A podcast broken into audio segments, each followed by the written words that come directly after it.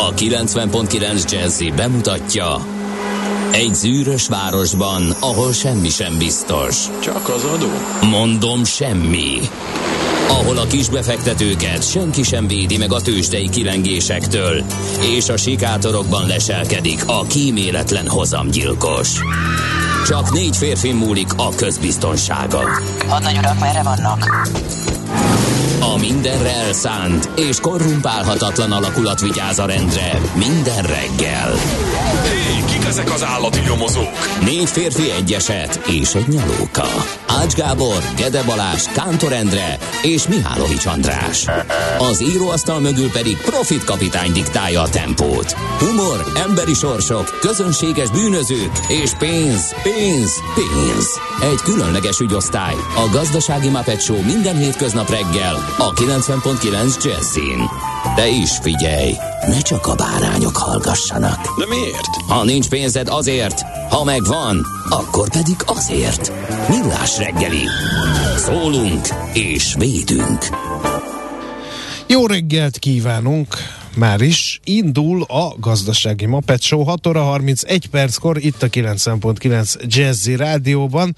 Kettő műsorvezető közül az egyik van uh, hadra fogható állapotban mindig, minden körülmények között. A másik az most veszi elő szütyőjéből a tatyóját, tatyójából a laptopját, de már harckész, tessék, Ács Gábor.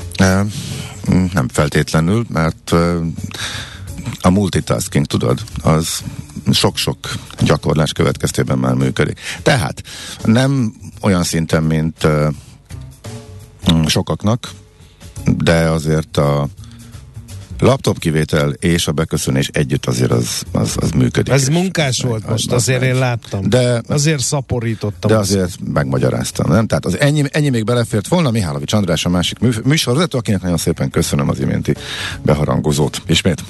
No, 0 30 20 10 9 0 9 SMS, WhatsApp és Viber számuk jutalmazzuk meg, bár a házitról és uh, kevésbé érdemli meg, hogy kiemeljük, majd meglátjuk, hogy mi lesz.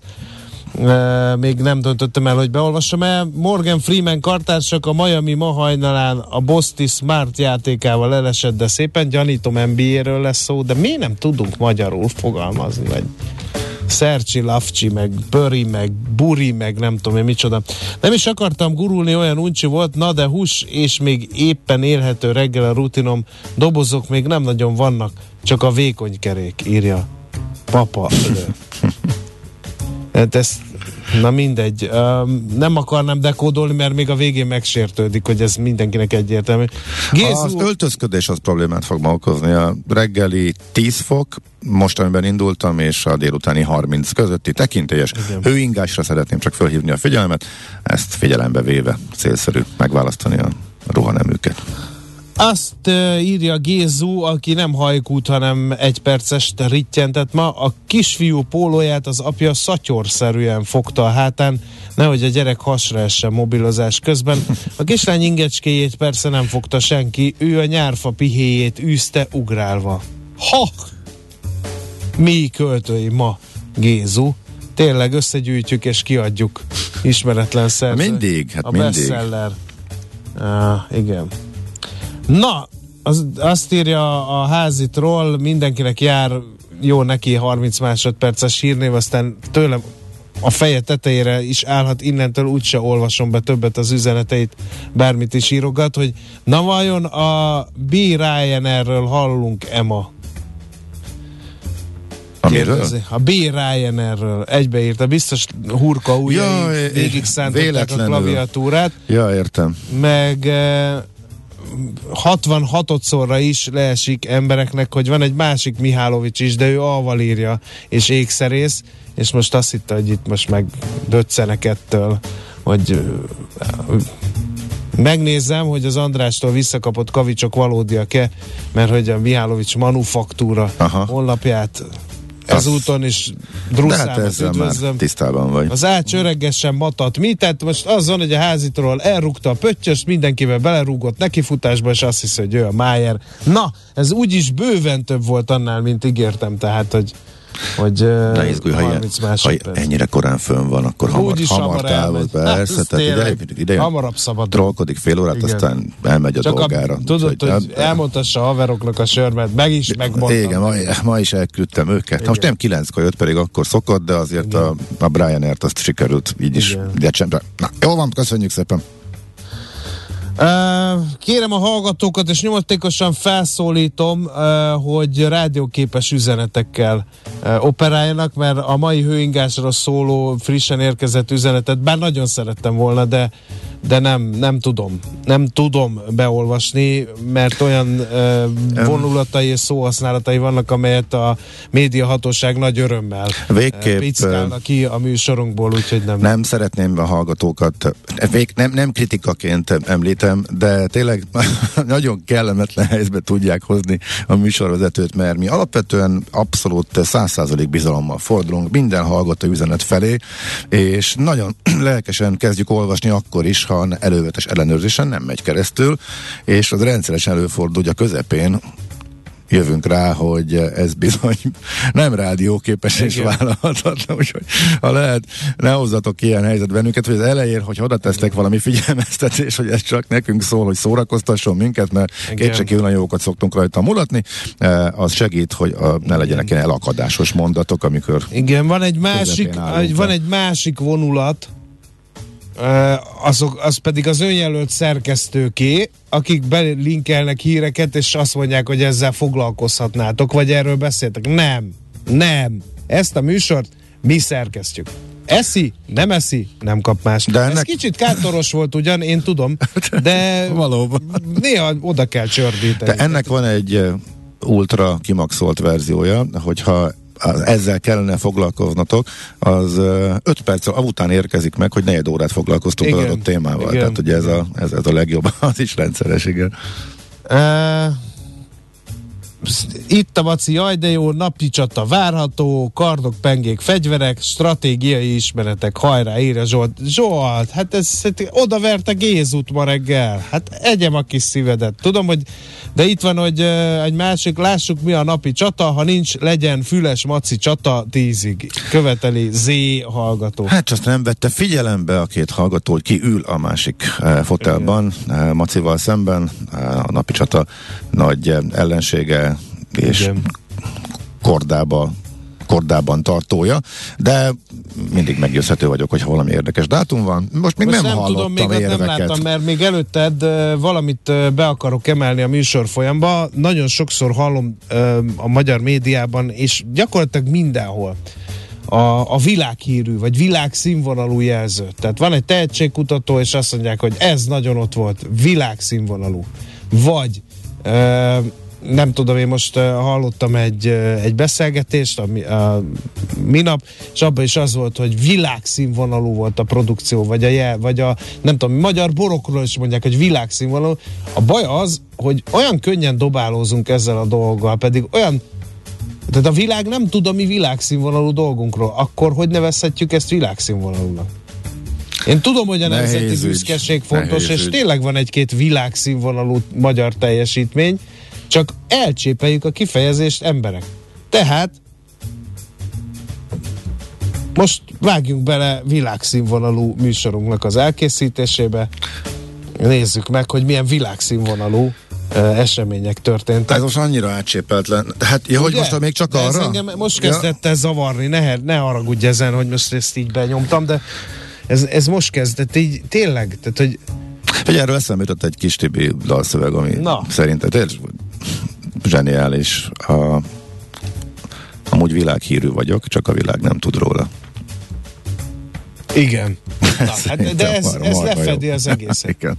Mi ez a zsémbel és öreg urak? Nem morgos szerda van. Igen, de világszínvonalú produkcióban előfordulnak ilyenek is. Na, a Bernátokat és a Felíciákat köszöntsük meg, mert nevük napja van, és megórolnak miránk, ha nem tesszük meg ezt a gesztust feléjük, és minden kedves hallgatónk, aki születésnapját vagy házassági évfordulóját ünnepli, eh, hát eh, mindenképpen eh, vegye át verbális eh, üvegborunkat, ha úrról van szó, és verbális mit szoktak venni, amit tényleg a szegfű eltűnt a boltokból, ezt akartam mondani, hogy szegfű. Én alig látok, régen nem volt ünnepszeg fű nélkül. Most meg eltűnőben van. Nem tudom, mi lehet az oka, kinyomozzuk. Nézzük, mi történt május 20-án 1498-ban Vasco da Gama elérte Indiát, 1795-ben pedig nem volt jó napjuk a magyar jakobinusoknak lévén, hogy a generális kaszáló téren, amely azóta a vérmező néven ismert, és sokan haladnak el nap mint nap mellette, de nem gondolnak abba bele, hogy Hajnóci József, Lackovics János, Martinovics Ignác, Sigrai Jakab, aki gróf volt ráadásul, Szent Mariai Ferencet ott végezték ki, ezért vérmező a vérmező, aki nem tudja az most írja be memóriájába. Aztán a nemzetközi méter egyezmény aláírására is felhívnám a figyelmet, mert hogy addig össze-vissza mért mindenki mindennel, de azóta van 1875.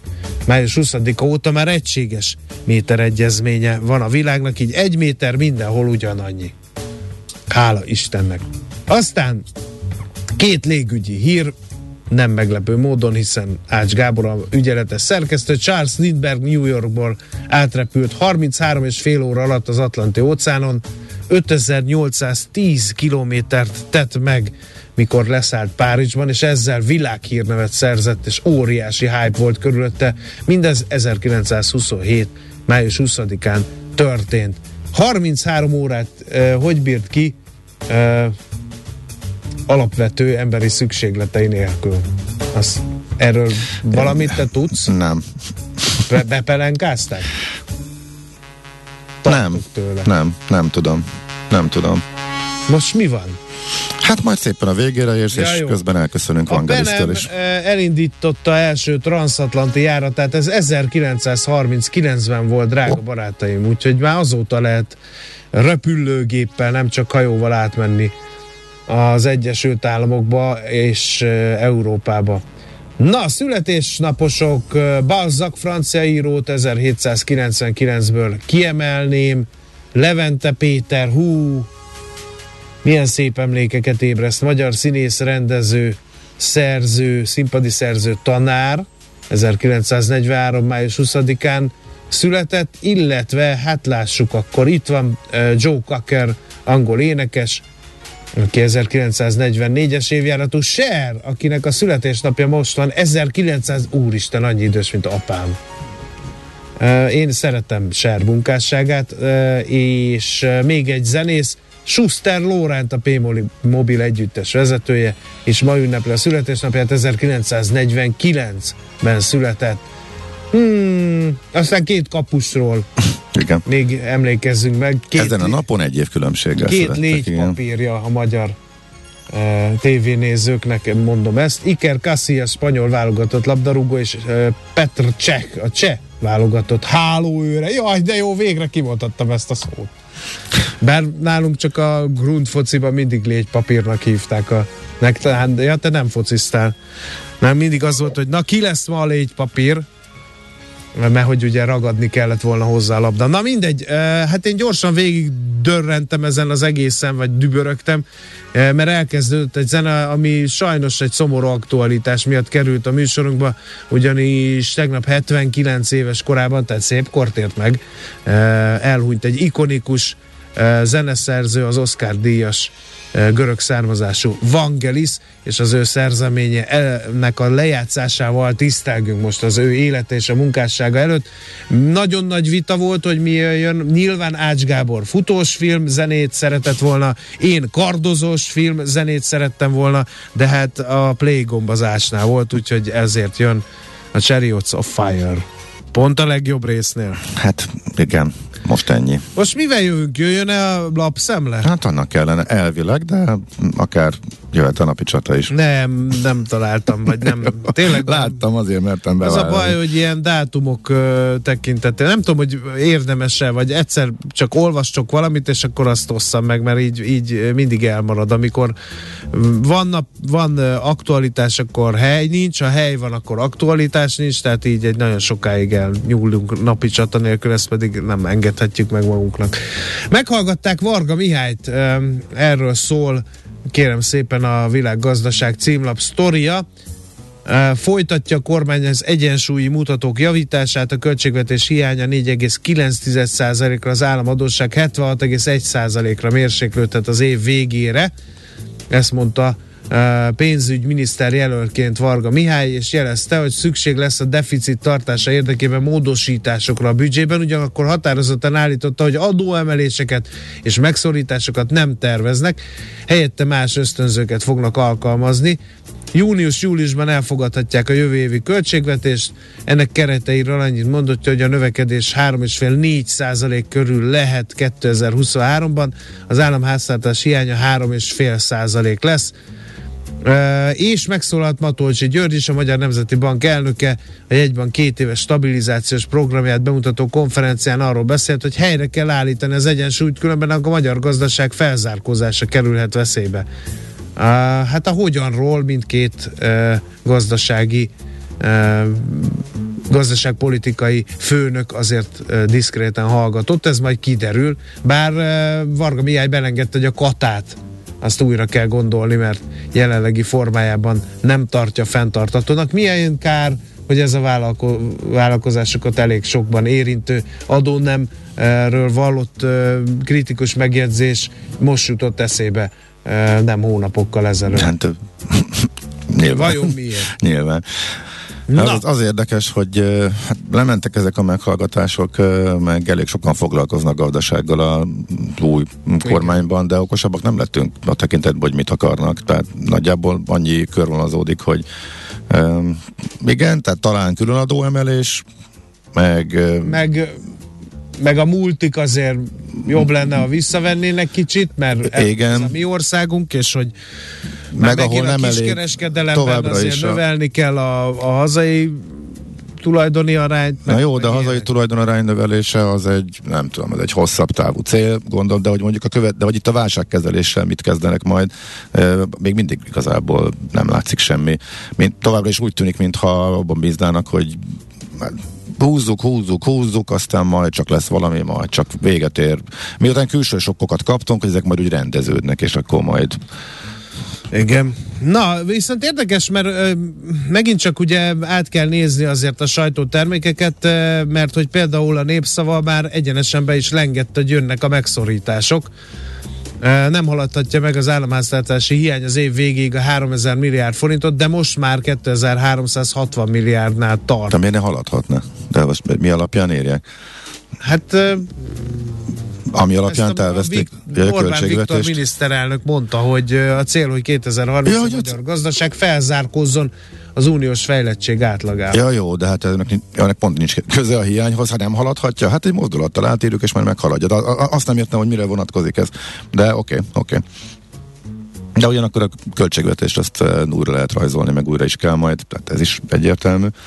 Jaj, de jó, most olvasom az újságba, nem mint nem tudnám, csak most már be is jelentették, hogy jön a Top Gun 2. Végre újra elmehetek a moziba. Tudom, hogy neked ez semmit nem jelent, de hát én évekig, évekig, sőt, bármikor meg tudom nézni a Top Gun egyet is. Uh-huh. Hidd el nekem, rád fog férni. Egyszer túlszul ejtem Ács Gábort, és ilyen filmmaratonra befizetem, hogy csinálják egy filmválogatást, és azt oda lesz láncolva a székéhez, és ott végignézi az összes számomra jelentős filmalkotást. Na! Ez valóban ennél nagyobb büntetés tényleg nem tudnék Törvényben hallgattatnák el a tanárokat, Kezdjük rögtön a párbajos filmjével, a Ridley Scottnak, Gergő technikusnak is tetszett, de csak szerint egyszer nézhető, én már azóta kétszer vagy háromszor láttam. Hát a filmeknek a nagy része egyszer nézhető. Nem. Szerintem... Tudom, Pompei meg két óra alatt letudható. Na mindegy. Másfél. Népszava, törvényben hallgattatnák el a tanárokat, írja a lap, ha a módosító javaslatot elfogadják, jövőben lehetetlenné válik a teljes tantestületi sztrájk. A kormány a megfélemlítésre játszik ezt a PS uh, alelnöke Totyik Tamás mondta a népszavának azután, hogy kiderült véglegesen a köznevelési törvény módosításával tenné láthatatlanná a jövőbeni tanársztrájkokat a kormány. Uh, írja tehát a lap. No, nálad mi van?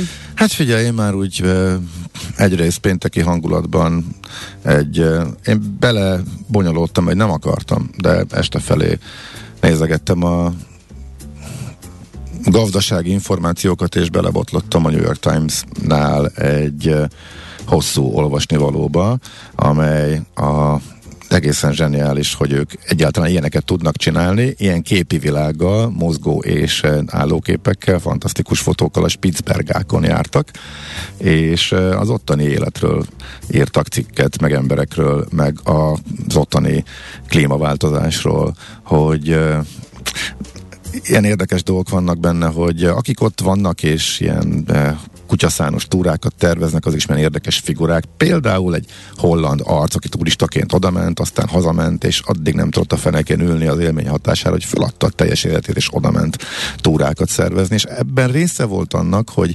látta és érezte, mesélték neki, ez már nem sokáig fog tartani, olyan gyorsan olvadnak a dolgok, és valóban pár évvel később már menteni kellett, mert megolvadt áprilisban, amikor még baromi hidegnek kéne lennie, megolvadt a, a hó, és beleragadtak a latyakba, és helikopterrel kellett menteni. Hogyan alakulnak át a dolgok? Egyrészt mondom, a, a, az élővilág, ott az embereknek, a, az embereknek az élete, e, és fantasztikus e, képek e, a Spitzbergákról.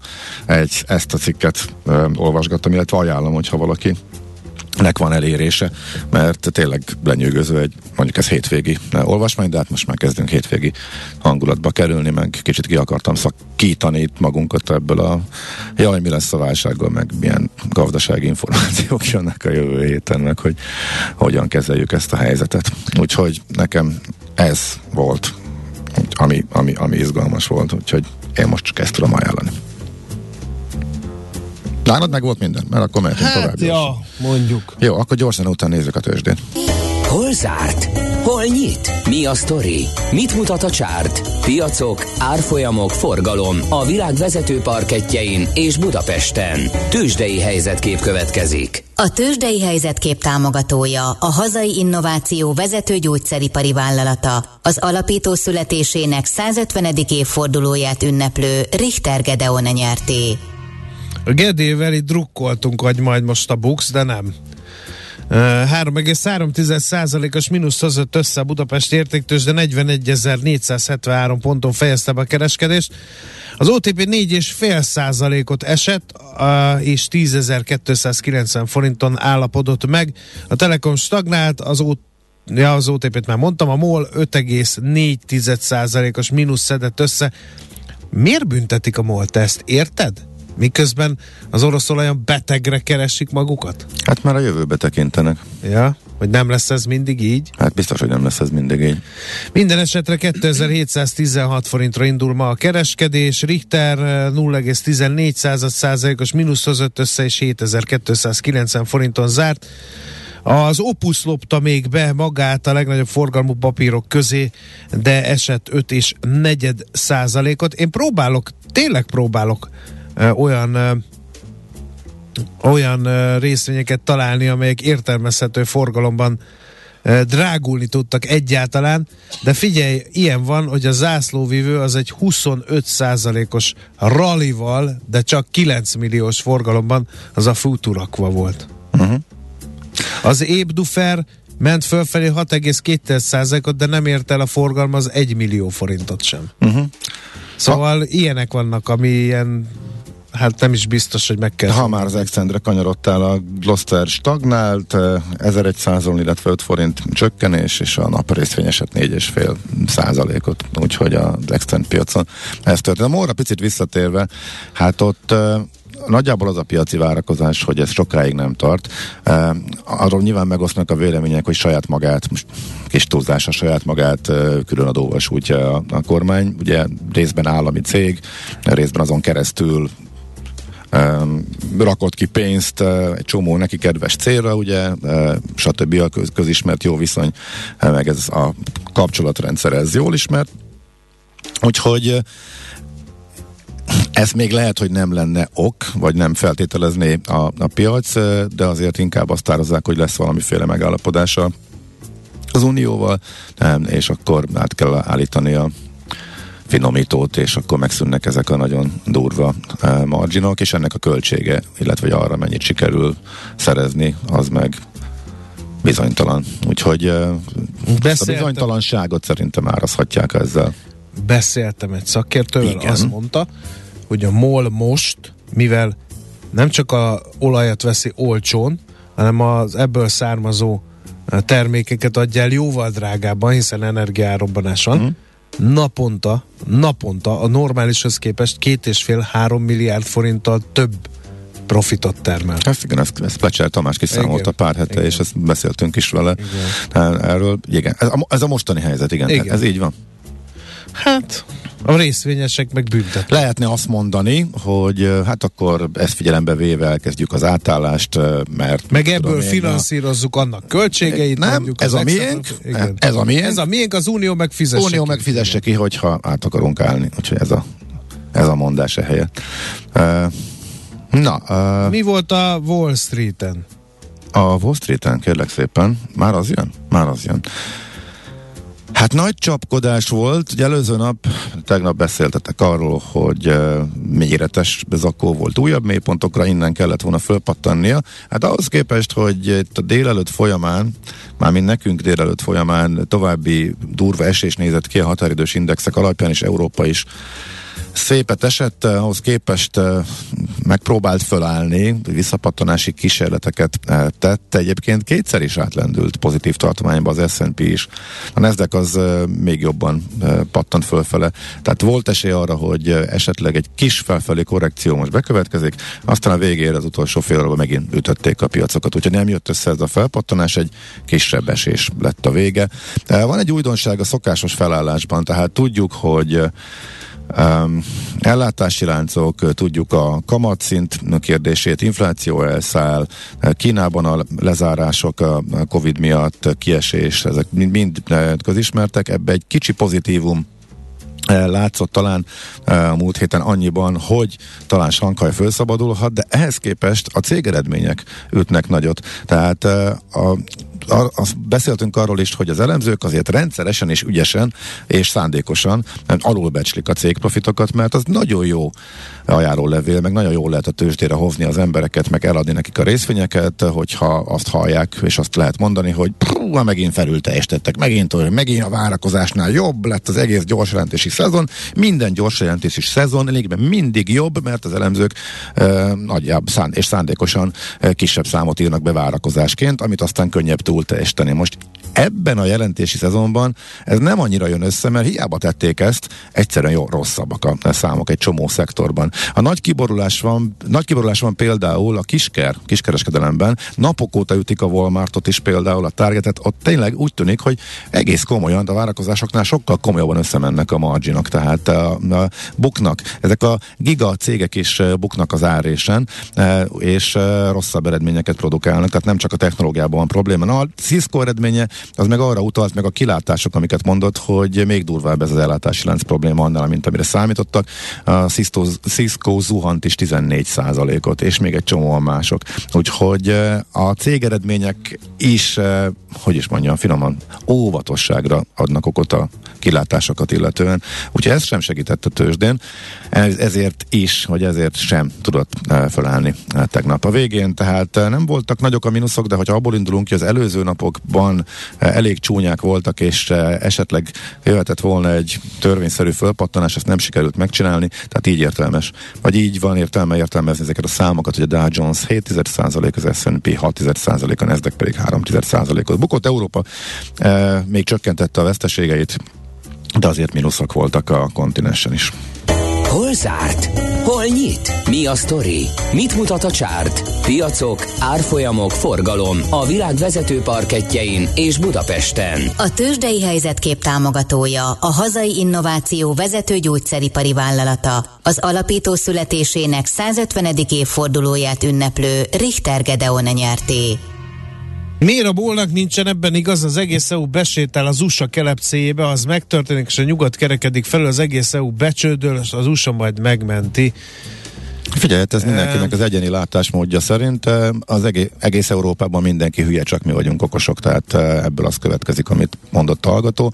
A morális kérdés az meg, hát most mindenki Érted, a háborúhoz kapcsolódóan van ugye egy morális oldala a dolognak, azon lehet vitatkozni. A véres olaj. De nem csak Ennyi. erről van szó, tehát a középtávú biztonsága a, a kontinensnek az is fölmerül, ezt is lehet sokféleképpen értelmezni. Um, próbálok próbálok segíteni.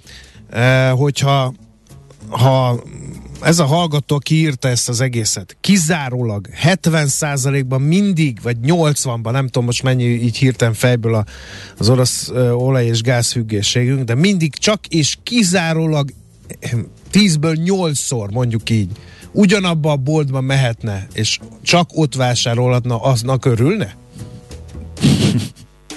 Jó, ennél azért Bármi történik is ott, bonyolultabb a kérdés, de... Nem, hát le kell egyszerűsíteni. Jó. Szögetszerű üzeneteket kell, különben az emberek hajlamosak vita, most is fognak, de mindegy. Na jól van. Uh, még egy fontos, hogy az ács, örülök, hogy a play gomb az ácsnál van, írja az egyik hallgató, ott fogsz majd sírni, hol senki sem lát, megcsókolsz százszor egy szálibolyát, üzenem válaszként neki. No, itt van a írolvasó lányunk, Tari Ibolya.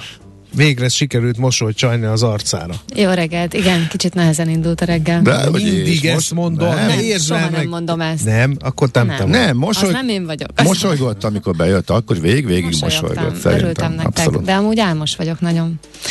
Hát nem kellene állandóan duhajkodni. Ugye, ugye? Aki éjjel legény, nappal Este lepény. nyolckor aludni kell menni, ha az ember ötkor kell. Így van. De nem szoktam. De tényleg álmosnak tűnsz. Álmos, ez a vagyok, dajdaj álmos volt? Jagadiga? Nem, nem. Tegnap esti hírszerkesztő voltam. Ja. Tehát, hogy este megálltam, aztán most kezdem újra. Ilyenkor azért az fáradt. Hogyan az könnyű Az Andik kibabráltak veled, úgy ért. Úgy Nem, érzem. nem, nem. Andik úgy gondolják, hogy ez, ez egy ilyen tök jó dolog, hogy délután vagy, és akkor már így benne vagy a hírekben, nem. és könnyebb reggel. Szemlátomás. Nekem- Ez nem nekem jó nem. ötlet, lányok. Ezt, ezt felejtsük, ezt dolgozzuk újra. Szerintem Igen. jó. Szerintem jó. Így délután után reggelre jönni? Aha. Ő is ezt csinálja. Elmegy három hétre Hát jó, repülővel ő- valahova, mi addig szétmelózzuk magunkat, utána ő letol Nem, egy hetet egybe, ez és azt hiszi, hogy most mi van?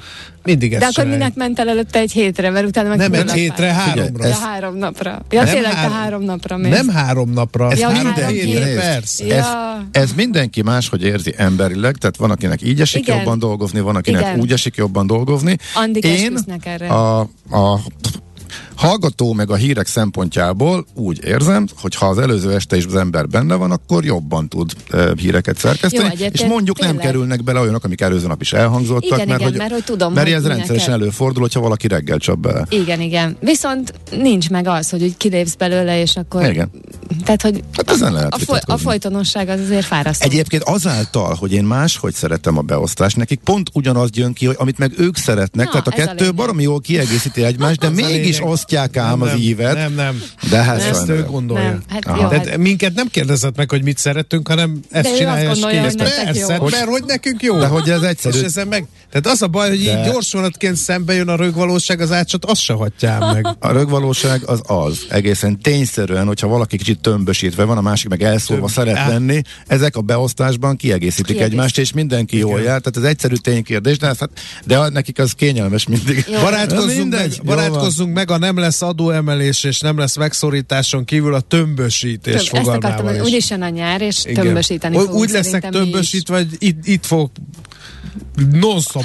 Nyáron tömbösítve lesznek ők, és, és Mi? akkor is, Ahol? akkor is rinya van. Tehát se, semmi se jó nekik, semmi se jó. Az persze, szép. tömbö. Na, tömbösítve hallgassuk meg a világszínvonalú híreket Így a mai van. millás reggeliben.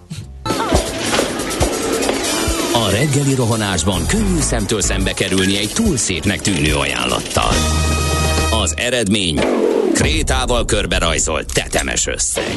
A tethelyen a gazdasági helyszínelők, a ravasz, az agy és két füles csésze és fejvállalakzat.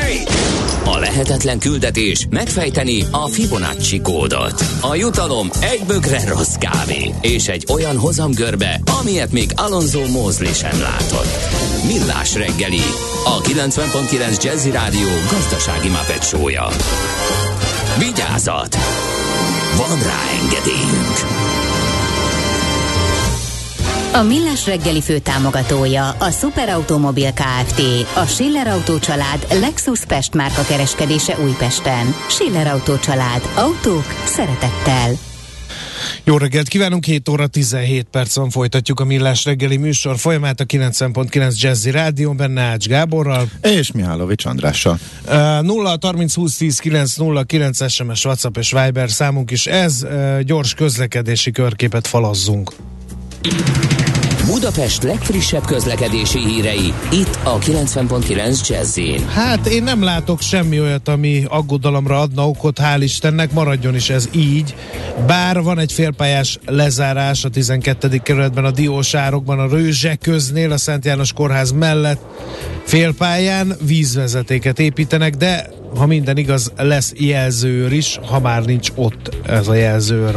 Ugye Hun- Hungáriát azt túrják, azért ott észak felé már most uh, van lassabb a haladás az ilyenkor szokásosnál, de ezt legalább utólag bejelentették, hogy elkezdték, a hallgatók meg már napokkal korábban Igen. meglepődtek, de hát erről már volt szó, erre érdemes ott készülni. Budapest, Budapest, te csodás! Hírek, információk, érdekességek, események Budapestről és környékéről. Még mielőtt Budapesti híreket mondanék, kicsit cizellálnám a boltos hasonlatomat. Melyiket? Hát amit a hallgatóval itt vitatkozunk, tudod, hogy mi lenne, ha csak egy boltba lehetne Ja. vásárolni. Mit szólna ahhoz? Uh, 8, 10-ből 8-szor, és csak néha kacsintgatni. Én, én ezt próbáltam gyerekkoromban, annyira nem volt vicces. De azt írta, hogy de nem mindegy, milyen áron vásárolhatunk majd a többi boltba. Akkor most egy riposztot. Járnia kéne 10-ből 8 egy olyan boltba, ami nagyon olcsó lenne, nagyon olcsó lenne, de közben a tulajról lehet tudni, hogy állatokat kínoz, gyerekeket moresztál, és egyébként is egy rossz arcú pasi, agresszív, néha a vevőkre is ráordít, meg megfélemlíti őket, hogy szétverem a fejedet, ha nem itt veszed a zsömlédet, stb. stb. Ö, szóval igen, most jön az a, én mielőtt újabb SMS cunami érkezne, igen, jön, hogy akkor meg átmegyünk majd egy másik boltba, ami meg vegyi fegyverek létező helyét, vagy nem létező helyét bombázza, meg megszállja, meg nem tudom én micsoda. De hát egy ilyen világban élünk. Jó, hát ez már a, Ez már messzire már a vezet. rela, relativizálásnak hívott Igen. jelenség, de deluxe, úgyhogy szerintem odáig már nem menjünk el. Igen. Nézzük a budapesti híreket. Hogy kerül egy mondatba Horn Gyula és Richter Gedeon? Micsoda? Ezt is megértük? Igen, mindkettőjükről utcát neveznek el tegnapi hírek eh, szerint. Eh, Horn Gyula sét, illetve hát sétányt, Horn Gyula sétány a 13. kerületben. Lesz Horn Gyula sétány? Lesz, képzeld el. Ez az egyik, ami eh, kiderült. Hát eh, Richter Gedeonról értelemszerűen Kőbányán, tehát a gyár, a gyógyszergyár eh, környékén. Egyébként Az mondjuk érthető. Én Hongyuláról- azon csodálkoztam, hogy nem volt. Nézd, Hongyuláról sokkal korábban neveztek el utcát Németországban, mint Magyarországon, ami egyébként érthető. Én úgy voltam Berlinben ezzel a fal, vagy memorial, vagy emlékhelyel, mint te Pompejel, hogy én tényleg órákig szívtam magamba a történelmet, és annyira Hol? profin... Berlinben a fal Ja. történetét is bemutató utcai... Igen? Ott te voltál? Igen. És nagyon érdekes, ugye, hogy ott, ha, ha történet kiemelt helyen van. A fal lebontása az vezető folyamatoknál, hogyha ott a videó is, amit uh, mutatnak róla, az hongyulával kezdődik, és a és a vasfüggöny lebontásával az emlékezetes, hogy hívják azt a szerszámot, azt a hatalmas vágószerszámot? Göller. Igen? Nem, Tényleg? drótvágó. A drótvágó, de A annak- göller az Na, lehet ugyanazt csinálni. jó. Bocsánat, félre. ahogy ott, ahogy ott vágják a határ, határkerítést, úgyhogy ö, Na mindegy, most már Magyarországon is okay. úgy döntöttek, és várjál, még volt néhány név, most ők ketten De jó, hogy pont Na, figyelj, Na, megvan, Vej, bocsánat, Weissmárton, uh, az Weissmárton utca, Bajta István utca, uh, ezek vannak, és akkor még szintén fővárosi uh, hír, hogy uh, milyen pénzügyi manőverekre kényszerül. Azt akartam pont elolvasni. Uh-huh. Két nagy tétellel kellene valamit kezdeni, egy 32 milliárd forintos beruházási hitelről van szó, illetve az iparüzési, bevét, iparüzési adóbevételből hiányzik 20 milliárd, amit ugye elvontak a fővárostól. A 20 milliárdot a források átstruktúrálásából fogják előteremteni, mert azt jelenti, hogy idén előre elköltik a következő évekre áthúzódó beruházások jövőbeli önrészét és áfáját, és felszabadítanak tartalékforrásokat. Ezt Kis Ambrus mondta általános főpolgármester helyettes a büdzséről, mármint a főváros büdzséjével kapcsolatban. Azt is elismerte, hogy ez kockázatos, mert a most elköltött összegeket később ki kell fizetni, de mint mondta, az idei évet kell túlélni, és bízik abban, hogy a jövőben több pénze lesz a fővárosnak. Hú, ez tényleg elég Ez, kockázatos. ez a kicsattan optimizmus. Aztán a budai fonódót meghosszabbítják, a BFK és a főváros között megegyezés született, 71 A fával. fák számáról, Igen. ami eddig vitás volt, igen. 71 fával több lesz, mint korábban. A műegyeten rakparton 197 helyett 268 fa lesz komplet fasorokkal, és ezt leokézza majd a közgyűlés, ki lehet írni a kivitelezési közbeszerzést. Megkérdezte a Telex, hogy nem tart a főváros attól, hogy Lázár János a fővárosi fejlesztésekkel is foglalkozó miniszter lehúzza a támogatandó projektek listájáról a beruházás. Kis Ambrusz azt vá- azt válaszolta, hogy mivel a MOL toronyhoz vezető villamosvonal fontos, a MOL-nak nem számít rá, hogy az nem épül meg. Igen. Ez már valószínűleg meg lesz. Micsoda igen. fricska. Azt mondja, hogy még egy gyors programajánló, két év kihagyás után lesz ismét múzeumok majálisa a Magyar Nemzeti Múzeumban, illetve múzeumkertben rengeteg, uh, 70 egészen konkrétan múzeum részvételével szakmai programok, gyerekprogramok, ingyenes tárlatvezetések és koncertek is lesznek. Most hétvégén tényleg a program is olyan hosszú, hogy el lehet benne veszni, mindenki megtalálja számítását, úgyhogy holnap-holnap után lesz tehát a Nemzeti Múzeumban. Ez a egyik fellépőtől játszuk akkor a következő dalt. Nekünk a Gellért hegy a Himalája. A Millás reggeli fővárossal és környékével foglalkozó rovata hangzott el. Hallgató egy szent, ezért ha felvett valamit, pláne ha többet magával, akkor annak utána járunk, miközben tovább folytatjuk most már személyessé fajuló párbajunkat azzal a hallgatóval, aki szerint gáz, hogy nem veszünk gázt Oroszországból, de most nem erről beszélünk, most már áthelyezte a csapás irányt, hogy bezzeg most akkor az ukrán gabonát fogjuk majd drágán megvenni. Na mindegy, majd erről beszélünk még, de most nem ezért gyűltünk egybe. Valami a B-kategóriás jogosítványa vezethető furgonokkal történik, ez kétségtelen. Az átlag újság olvasó e, ennyit érzékel, aztán meg megpróbál utána járni a dolgoknak, mint ahogy mi tettük, és valami olyan hihetetlen szabálytengerbe, meg értelmezési dologba fut bele, hogy muszáj szakemberhez fordulni, mi megtettük, Dittel Gábor, a magánfuvarozók vagy magánvállalkozók Nemzeti Fuvarozó Ipartestületének, a NIT Hungary-nek az ügyvezető főtitkára van a vonal túlsó végén. Jó reggelt kívánunk! Szép jó reggelt kívánok önnek és a hallgatóknak is. No, hát mi is uh, helyek közel szoktunk B-kategóriás jogsival furgont vezetni, mondjuk ha költözni kell, vagy mm, baráti társasággal megyünk külföldi kardozós fellépésekre. Uh, annyit lehet, lehet hallani, aki nem nagyon ássa bele magát a szakma mély uh, folyamataiba, hogy ahhoz valamiféle szabályváltozás uh, jön, és akkor itt már elvesztünk a részletekben. Mi történik, és miért?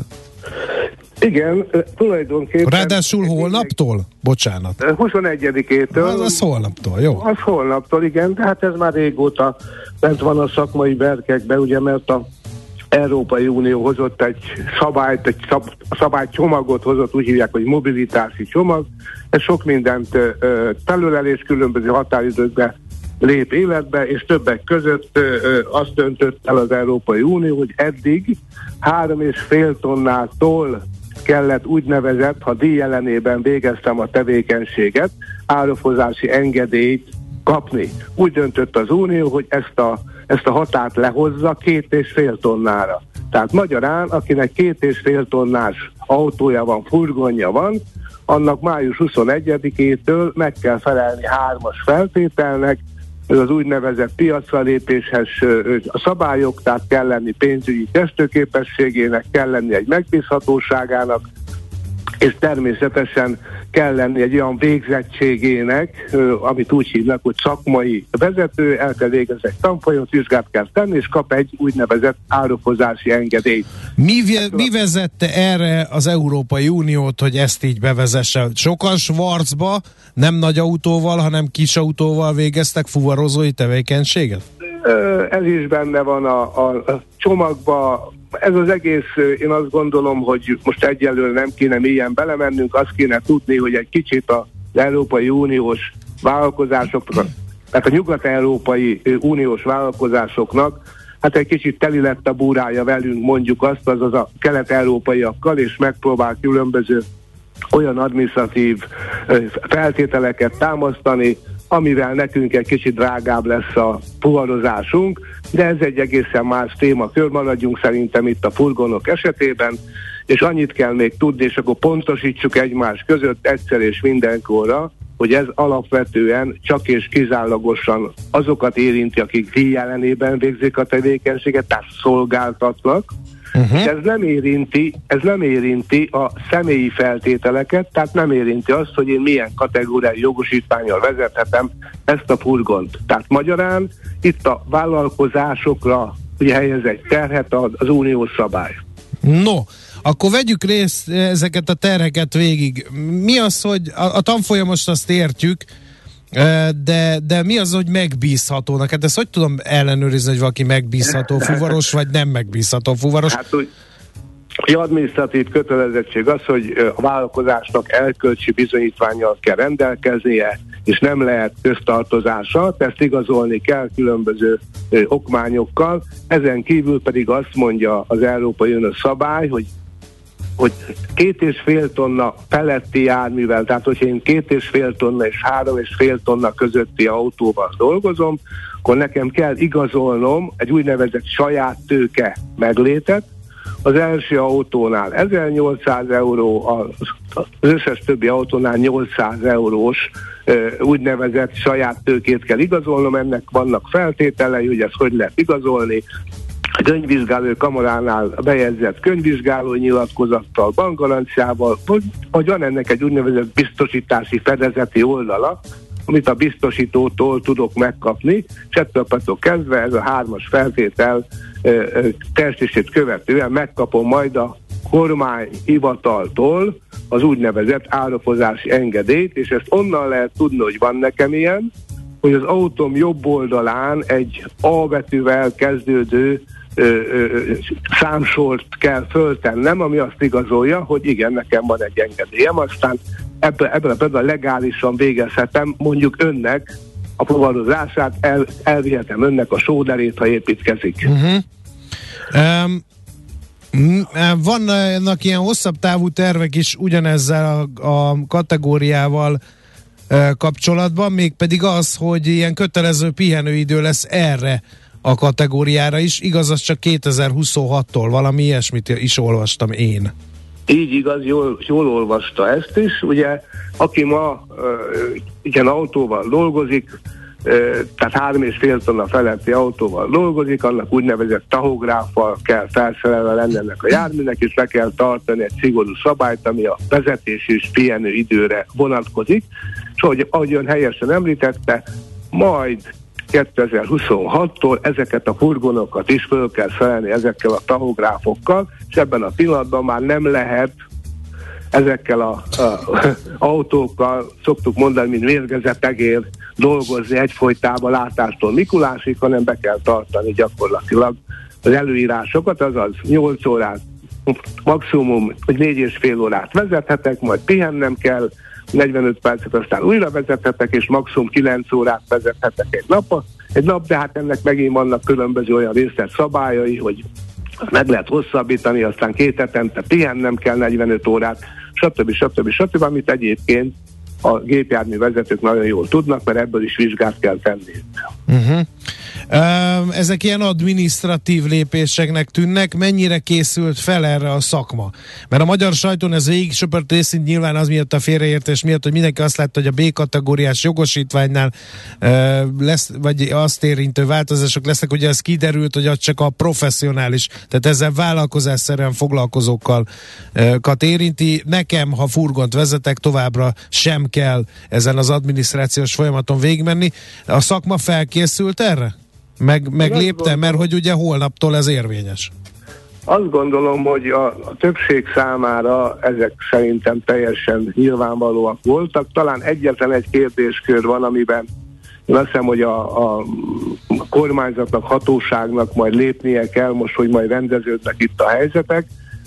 Ugye eléggé szűk kapacitás van itt a, a vizsga letétele tekintetében, tehát nagyon úgy néz ki, hogyha probléma lesz, akkor alapvetően abban lesz probléma, hogy nem lesz elegendő vizsgaid, nem volt elegendő vizsgaidőpont arra, hogy ez a sok-sok vállalkozás, nem tudom megmondani, hogy hány, mert ugye erről nincs még egyelőre semmiféle adat, majd lesz, hogyha hogyha kihozza majd a hatóság, hogy hány áruhozási engedélyt adott ki két és fél tonnás autók a tekintetében. Tehát vélhetőleg itt lesz egy kis a kapacitás probléma, ezért mi már korábban javaslatot tettünk, de még pontos választ nem kaptunk vissza, hogy, hogy december 31-éig engedélyezze majd a, a jogszabály azt, hogy aki nem tudta letenni május 21-ig ezt a szakmai vezetői vizsgát, annak legyen lehetősége ezt egy kicsit kitolva elvégezni uh-huh. december 31-ig. Reméljük megkapjuk rá a választ is most már a napokban. Hát lassan ideje, mivel holnaptól érvényes. Még egy kérdés, ki fogja ezt ellenőrizni, és mi van, ha ezt valaki nem teljesíti ezeket az elvárásokat? Hát ugye alapvetően itt sok hatóság ellenőrizhet, elsődlegesen a közlekedési hatóság, a rendőrhatóság, a vámhatóság, uh-huh. és hát természetesen a, a ellenőrzéseken is erre van mód. Ugye, hogyha nem teljesül az árafozási engedélyhez való hozzájutás, akkor ez bizony egy eléggé kemény szankciót jelent, mert akkor engedély nélküli forzástól beszélünk, és ma az ide tartozó jogszabály 800 ezer forintos bírságot határoz meg. Tehát nem gondolnám, hogy el lehet ezt viccelni, de azt is gondolom, hogy ha esetlegesen a, a kapacitás hiányból lesznek olyan vállalkozások, szakmai vezetők, akik nem tudták, de egyébként megtették a lépéseket és elkezdték a tanfolyamot, stb. stb. csak a vizsga van még hátra. Én azt gondolom, hogy toleráns lesz ebből, a, ebből a szempontból a szankcionálás, Ebben bízunk legalábbis, és hát reméljük, hogy ez be is fog következni. Na most azt kérdezi Gyuri hallgató, ha saját furgonnal nem végzek munkát, akkor is kelleni fog. Nem értette a hallgató, nem. Tehát aki ez, tehát aki fuvarozó, tehát pénzt kap azért, hogy A-ból bármit elvigyen B-be. Így van, szolgáltatást így van. végez, másnak szolgál, díj ellenében, és ezért kér fuvar díjat. Tehát, hogyha én a saját árumat viszem, mert én mit tudom én ö, ö, ö, őstermelő vagyok, és ugye viszem a piacra az árumat, a saját árumat, akkor nem kell ilyenfajta engedélyt beszerezni, hogyha én az a mániám, hogy a furgonnal pecázni árok, akkor se kell. Egyféle egy, egyféle alkalommal kell, hogyha én ezt szolgáltatásként, szolgáltatóként végzem. Igen. Világos. Helyre tettük, nagyon-nagyon szépen köszönjük, nagyon sokan aggódtak, nagyon sokan nem értették ezt, és ebbe a sajtó és ludas, mi uh, sajtómunkások és ludasak vagyunk, mert olyan uh, címekkel jelentek meg cikkek, amik azt uh, uh, sejtették, hogy akinek B-kategóriás jogosítványa van, és ilyenje van, arra ez vonatkozik ez a szabályozás, tehát nem, csak a fuvarozó vállalkozásokra. Ez a legfontosabb üzenete a mostani beszélgetésnek. Pontosan, és elfogadom az önkritikájukat. Nagyon köszönjük. Minden jót kívánunk, Dittel úr. Én is köszönöm. Viszont hallásra. Dittel Gáborral, a Magánvállalkozók Nemzeti Fuvarozóipar Testületével, a NIT Hungary ügyvezető főtitkárával vettük végig, hogy most akkor mi van a B kategóriával vezethető furgonokkal? Mindenki nyugodjon le, aki nem vállal, fuvarozó, vállalkozó. Ha, legköz, én, én ha legközelebb ismét veszünk egy nagy árnyékolót a teraszra, amiről kiderül, hogy olyan hosszú, hogy semmilyen járműben nem fér be, akkor ismét boldogíthatom eh, az agglomerációt azzal, hogy eh, kibérelek egy jó, hosszú furgont, majd 30-al végig csoszogok vele, mert hogy nem, nem miattam, hanem bír többet, akkor kb. 40 éves eh, Figyelj, jármű, de legalább, legalább szórakoztató volt. Magam felé hajlott a kezem, mert mi meg a pajzsokat, sisakokat, sátrat, ezeket szoktuk hurcibálni szállni furgonnal, az Egyesület furgonjával a fellépésekre, és hát mi is megijedtünk, hogy mi van? Jó, világos. Mindjárt folytatjuk. A profit mindenek felett. Ez már nem igaz. Az ESG-nek egyre fontosabb szerep jut. Van, aki így választ munkahelyet. Van, aki ez alapján fektet be. A környezeti terhelés csökkentése, a társadalmi érzékenység és a modern irányítási rendszerek már üzleti értéket jelentenek. Készülj fel a jövőre te is. Ne csak a gondolkodásod, de az üzleted is legyen fenntartható. A profit megmaradás törvénye a Millás reggeli ESG rovata következik. Na végre, most a greenwashingról lesz szó. Ha-ha-ha. És a greenwashing nem az, amikor összemossuk a zöld zoknit a fehér pólóval, eh, hanem ennél egy sokkal ijesztőbb jelenség. Eh, hogy mi ez, erről fogunk beszélgetni Nagy Juliannával, a KPMG megfelelőségi szolgáltatásokért felelős menedzserével. Jó reggelt kívánunk! Jó reggelt, sziasztok! Mi a greenwashing? Mert az ESG-t azt már dekódoltuk, hogy micsoda, és ez egy, egy ilyen betűszó, és egy nagyon magasztos eszme és szélrendszer van mögötte. Igaz, hogy még az értékeléséről vitatkoznak, hogy mi ESG kompatibilis és mi nem az, uh, de már megjelentek az ESG farvizén csónakázó, de arra bizonyos tekintetben fittyet hányó vállalkozások is. Szóval, tegyük először... Jó megválaszoltad a kérdésedet? Nem, nem, nem vár. Én még mindig nem értem, hogy uh-huh. a, ha az ESG-t nehezen definiálod, vagy a, az, hogy milyen tevékenység ESG, akkor lehet, hogy valaki úgy greenwashing, hogy nem is az. Igen, szerintem egyébként nagyon jó irányba tartasz, és valóban elkezdted megválaszolni. Tulajdonképpen a greenwashing az egy olyan, olyan marketing aktivitásoknak a, a sorát jelenti, ami segítségével egy vállalat igen környezettudatosabbnak, zöldebbnek, vagy mondjuk a társadalmi környezetéért felelősséget vállalóbbnak tűnik föl, de ugye valóságban ez ez nem igaz, vagy csak részben igaz, mert a, mert a háttérben a belső folyamatai, azok meghazudtolják ezt. Tehát az erőforrás menedzsmentje, a technológiája, a szervezete, az, az nem megfelel meg ezeknek a, az elvárásoknak. És ugye ezt a, ezt a hamis képet, amit kialakított magáról, ezt, ezt arra használja fel, hogy, hogy maximalizálja a profitját. De de én is így egyetértek veled, hogy a greenwashing ebből a szempontból még mindig szubjektív tud lenni, amíg nincs mögötte egy olyan keretrendszer, vagy egy olyan ö, megfelelési ö, elvárás, ami alapján be tudjuk azt azonosítani. Uh-huh. Uh, akkor innentől kezdve nehéz uh, egy vállalatnak elkerülni a greenwashingot, nem? Nehéz is, meg, meg szerintem azért egy hosszú folyamat ezt, ezt összeállítani. Tudatos tervezés kell Aha. hozzá.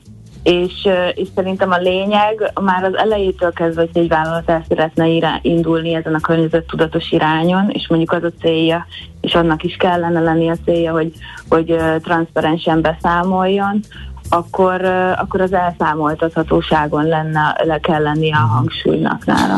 Miért csinálják, akik csinálják a greenwashingot? Hát a profit maximalizálás. De ez mit jelent? Ez ilyen nagyon jó image, vagy ez pénzt hoz effektíve a konyhára?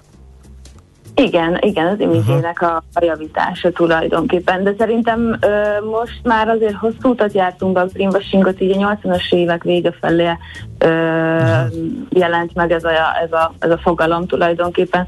Szerintem most már azért teljesen más ö, aspektusai is vannak. Ö, és igen, van, amikor lehet, hogy egy vállalat nem is tud róla, hogy ő, ő úgy elindult a greenwashing irányába, vagy én inkább azt mondom, hogy a kockázata felmerült annak, uh-huh. hogy mhm. ő, ő ő ebbe, ebbe esik bele. Jó, akkor vegyük azt végig, hogy mit lehet tenni, hogy elkerüljük ezt a, e, ezt a dolgot. Uh-huh. Öm, tulajdonképpen, hogyha teljesen a, a folyamat elején áll a vállalat, akkor, akkor egy tudatos döntés kell ahhoz, hogy, hogy tervezzen, hogy az ESG-t, vagy most már akkor beszélünk az ESG-ről, hogy a, ezt, a, ezt, a, ezt felvegye a, a tevékenységei közé, és, és kijelöljön arra embereket a vállalaton belül, hogy elkezdjék felmérni a belső folyamataiakat. Majd utána, amikor már megvan az a belső struktúra, egy stratégiát épít köré, akkor mindenféleképpen a, a standardoknak a segítségét az, ami, ami jó lehet, és a harmadik lépés meg, meg a külső fél általi tanúsítás valamilyen formája, az, uh-huh. ami Uh-huh. Én furcsáltam már a kérdést, hogy elkerülni a látszatát, mert egyrésztről ez, ezek szerint reális veszély, hogy valaki abszolút nem szeretné, de mégis ilyen helyzetbe kerül, hogy annak tűnik. Én inkább azt látom, hogy valaki valamire nem érdekli ez az egész, hanem PR, PR tevékenységén, mert ez most menő lett, mert ez most már ebbe az irányba ment az igény, most ez emberek már figyelnek, erre fölépült egy hatalmas biznisz, hogy Igen. ebbe fektethetnek csak alapkezelők, stb. stb. És nem érdekli, nem csinálja, csak kifele próbálja így mutatni magát. A másik, Tehát, hogy a másik csinálja, hogy van egy ilyen, van egy ilyen ESG szorongás én ezt is láttam, látom vállalatoknál, uh, hogy, hogy annyira félnek ennek a negatív következményeitől, hogy, hogy uh, így, így nem mernek meglépni bizonyos dolgokat. Tehát nem mernek meglépni beruházásokat, mert ki tudja, hogy mit szól a piac. Szükségük lenne rá, de ki tudja, hogy mit szól a piac. Szerintem egyébként erre mm, jó példa az, hogy ironikusan azok a vállalatok fenntarthatóbbak, akik sokkal ö, átlátszóbban, vagy sokkal jobban ö, átlátható, igen, ki, kiteszik azt, hogy, hogy milyen feladataik vannak, milyen tevékenységeket végeznek és sokszor az is, ugye csak a, a, azt szokták csinálni, hogy csak a jó, jót rakják ki az ablakba, mert azt fogja őket jó színben feltüntetni, ugyanakkor van, amikor a negatívumot is érdemes, sőt ki kell tenni, majd azzal kapcsolatban fejlődési pontokat megállapítani. Uh-huh. Jó, a, egy, egy mezei fogyasztó ő uh-huh. tud tenni? Hogy, mert elhangzott egy kulcsmondat, azt tesszük ki az ablakba, amit szeretnénk, ha látnának, amit nem szeretnénk, azt nem. Egy átlagfogyasztó meg nem fog tudni benézni a kulisszák mögé. Igen, hát szerintem most a fogyasztóknak nagyon-nagyon nehéz dolga van, egy ilyen információ rengetegben kell tudnunk gyorsan döntéseket hozni. Nagyon fontos szerintem, hogyha ha, fogy, ha tudatos fogyasztók szeretnénk lenni, az a tájékozódás, és, és azért vannak most már különböző harmadik fél általi tanúsítások, de itt ugye különböző mondjuk termékeken lehet látni ilyen apró lébeleket, certifikéteket, ugye amik, vagy például nem tudom, mezőgazdaságban az ökogazdálkodóknak is van már tanúsítványa, tehát ezeket a tanúsítványokat figyelni, és ezekben, ezek alapján döntéseket tudnak hozni. Lesz szabályozás is előbb-utóbb? Mondjuk uniós szinten, mert a nemzeti szabályozás az valami keveset ér, mert mondjuk egy skót fogyasztó nem biztos, hogy fogja tudni a katalán ESG kritériumokat. Igen, igen, igen. Hát idáig egyébként ez inkább önkéntesen zajlott, de most egyértelmű egyértelműen az EU is szeretne felzárkózni, és már tavaly áprilisban benyújtott egy javaslatot a úgynevezett Corporate Sustainability Reporting Directive-re, ami azt irányozza elő, hogy 2025-től lépcsőzetesen be fog vezetni ESG standardot, ami, egy, ami idáig is kellett nagyobb vállalatoknak bizonyos dolgokkal kapcsolatban ugye nyilvánosságra hozni adatokat, de, de most sokkal több adat lesz, amit nyilvánosságra kell létrehozni, illetve a, a riportálást megtevő cégeknek is a, a, a körét bővíteniük kell. Úgyhogy uh-huh. ez abszolút várható, és és hát szerintem az üzleti évben két év múlva kell tudni ezeket az adatokat produkálni, ez egy elég rövid idő. Hát akkor érdemes felkészülni. Igen. Meg, meg hát nem tudom, van kapaszkodó ez a felkészüléshez? Vannak kapaszkodók, már idáig is a piacon több, több standard is elérhető, illetve azért most már a, a bizottság is egyre többször most van egyébként kint a, a bizottság által nyilvánosságra hozott javaslat is ilyen társadalmasításon, tehát ezek a vázlatok, ezek a javaslatok elérhetőek. Uh-huh. Nyilván vannak benne még olyan pontok, amik, amik ö, változhatnak, illetve most mennek át különböző tárgyalásokon, de azért a, a váza az már, az már látható. Mm. Szuper, nagyon-nagyon szépen köszönjük az információt, okosabbak lettünk, szép napot kívánok! Igazán mit. Sziasztok! Szia! Nagy Juliannával, a KPMG megfelelőségi szolgáltatásokért felelős menedzserével beszélgettünk, hogy mi a túró az a greenwashing, és miért veszélyes ez. Környezet, társadalom, irányítás. Gondolkozz az üzletről másképp, hogy a profit hosszú távon is fenntartható legyen. Mert az ESG már üzleti érték. A profit megmaradás törvénye a Millás reggeli ESG rovata hangzott el. Mi a pénteki konklúzió a hét legfontosabb eseményeinek és adatainak tükrében? Zárjuk a pozikat és pihenjünk rá a hétvégére. Milyen események hatnak a piacra a hétfői nyitásban?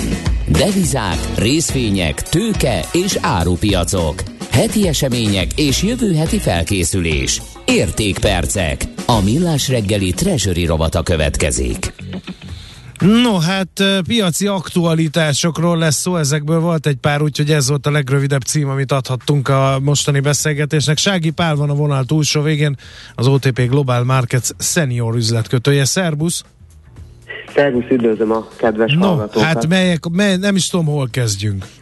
Mely aktualitásokkal? Igen, hát ez a hét, legutóbb két hete beszélgettünk, és akkor rengeteg kamat döntő ülés volt, és egy nagyon sűrű makronaptárat láthattunk. Ez a hét bár makroadatokban viszonylag ritkább volt, de abszolút nem volt nevezhető eseménytelennek, hiszen a dollár-forint árfolyama soha nem látott magasságba, azaz a forint szempontjából ugye mélységbe jutott, és hasonlót tapasztalhattunk egyébként sajnos a régiós deviza ö, kosáron belül is, hiszen a zloty forint is átlépte a 84-es szintet átmenetileg, és ugye ez a hétfői nap volt. Ö, az euróforint, amit ugye legtöbben néznek, ha bár új csúcsa nem szaladt a ö, március elejé 400 körüli szinthez képes, de azért így is hétfőn elérte a 393-at, szóval a forintban volt nagy mozgás, aztán a hét második felében némi megnyugvást láthattunk, és így jutottunk el a ma reggeli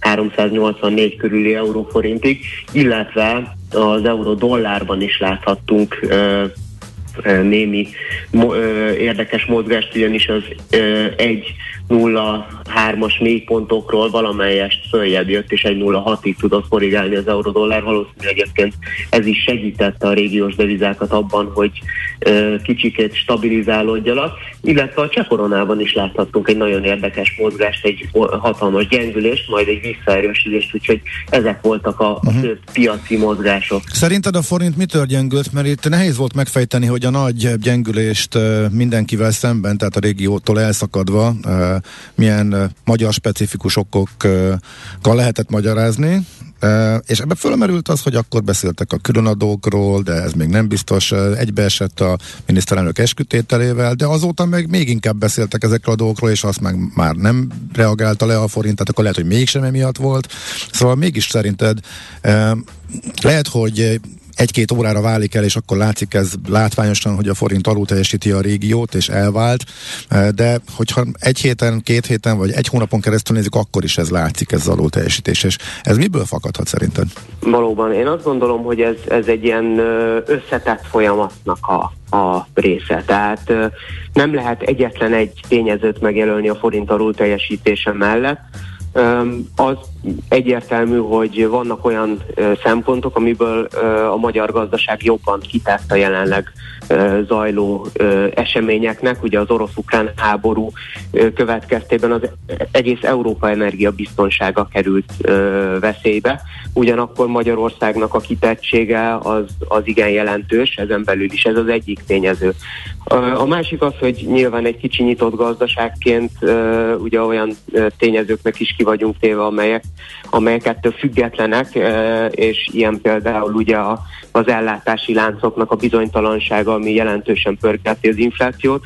Aztán ott vannak a hatósági kérdései, amelyek valamelyest egyébként ugye, látszik is az inflációs adatokon segítenek, ugyanakkor egy picit el is mossák a valós helyzetet, és nehéz így megállapítani, hogy ugye ha ezek megszűnnek, akkor hova ugorhat föl a, az infláció, és ugye nagy kérdés mindig az is, hogy a, majd a most megalakuló új kormány az mit fog kezdeni ugye a, a, államháztartási hiány kijelentésével, és most még nem nagyon látszik az, hogy pontosan milyen intézkedéseket fognak hozni, abban látszik egyetértés, hogy ugye kénytelenek lesznek valamilyen korrekciót végrehajtani, azonban ez a bizonytalansági tényező is azt gondolom, hogy egy jelentős tétel, és ahogy említetted is, ugye a MNB-nek a, a a sejtetett vagy, vagy jelzett irányváltása, hogy itt már ugye véget érhet a, az intenzív korszaka a monetáris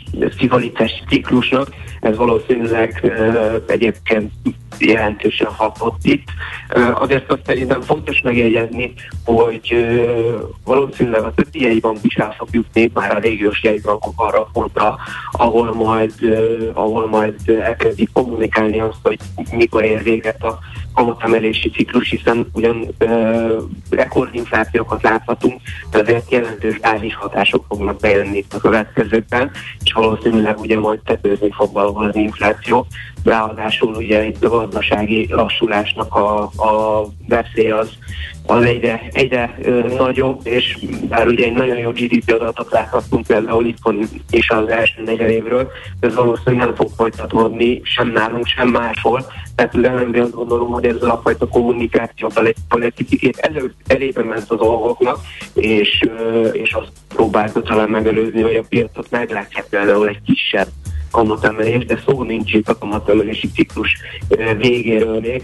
Tehát azt gondolom, hogy ez a fajta holló, ami itt kinyílt a, a forint és a régiós devizek között, ez megfelelő intézkedések esetén úgy a jegybank, mint egyébként a kormány részéről, ez az holló azért be tud záródni, tehát hogy erre megvan az esély, és nem, nem kőbevésett a forintnak a, a tartós alul teljesítése. Uh-huh. Mi a helyzet az euró-dollárban? A dollárnak a tartós erősödése volt a, egy idei egyértelmű trend, trend, amit végül is nagyon egyszerűen meg lehet magyarázni a e, kamat és inflációs e, különbséggel, illetve az ezzel kapcsolatos eltérő egybanki reakciókkal, de most mintha ez már nem lenne ilyen egyértelmű, hogyha a dollárnak az erősödése az megállt, vagy e, tompább lett. Itt e, várható a paritás elérése, tehát hogy egy egyben váltsák a dollárt az euróval szemben, vagy pedig itt most valami változott az elmúlt hetekben a trendet illetően?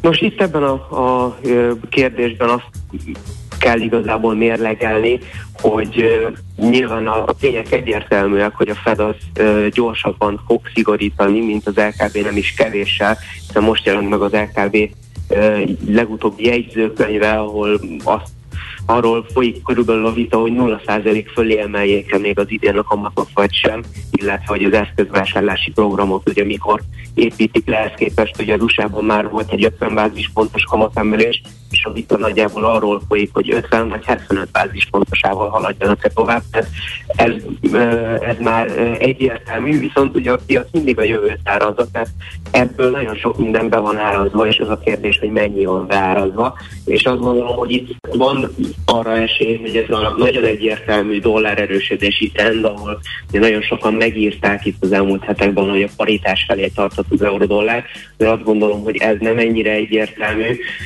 mert ahhoz, hogy, hogy ez folytatódjon, az kell, hogy a most beárazott és most írt tényeknél is nagyobb különbség alakuljon ki, úgy hogy a két nagy gazdasági övezet teljesítményében, mint a két nagy egybank kamatpolitikájában, és itt azért azt gondolom, hogy ha Európa például egy energiaválságot képes elkerülni, abban az esetben az LKB is el fogja kezdeni a szigorítási ciklusát, illetve az USA-ban is azért azt gondolom, hogy a, a 75 bázispontos, vagy ennél nagyobb kamatemeléseknek azért uh, kisebb az esély, és erre azért adott jelzést a legutóbbi kamatdöntésnél Jerome Powell.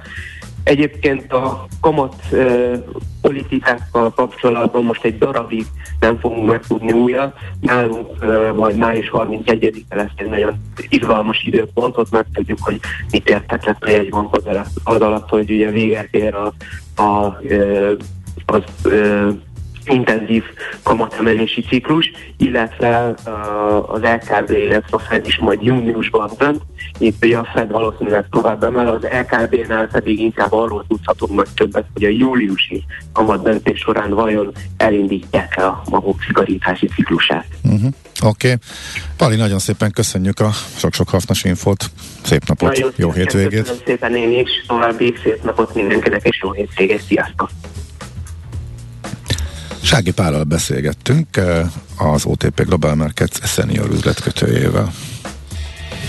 A hét legfontosabb eseményei és jövő heti felkészülés, értékpercek, a millás reggeli treasury robata hangzott el.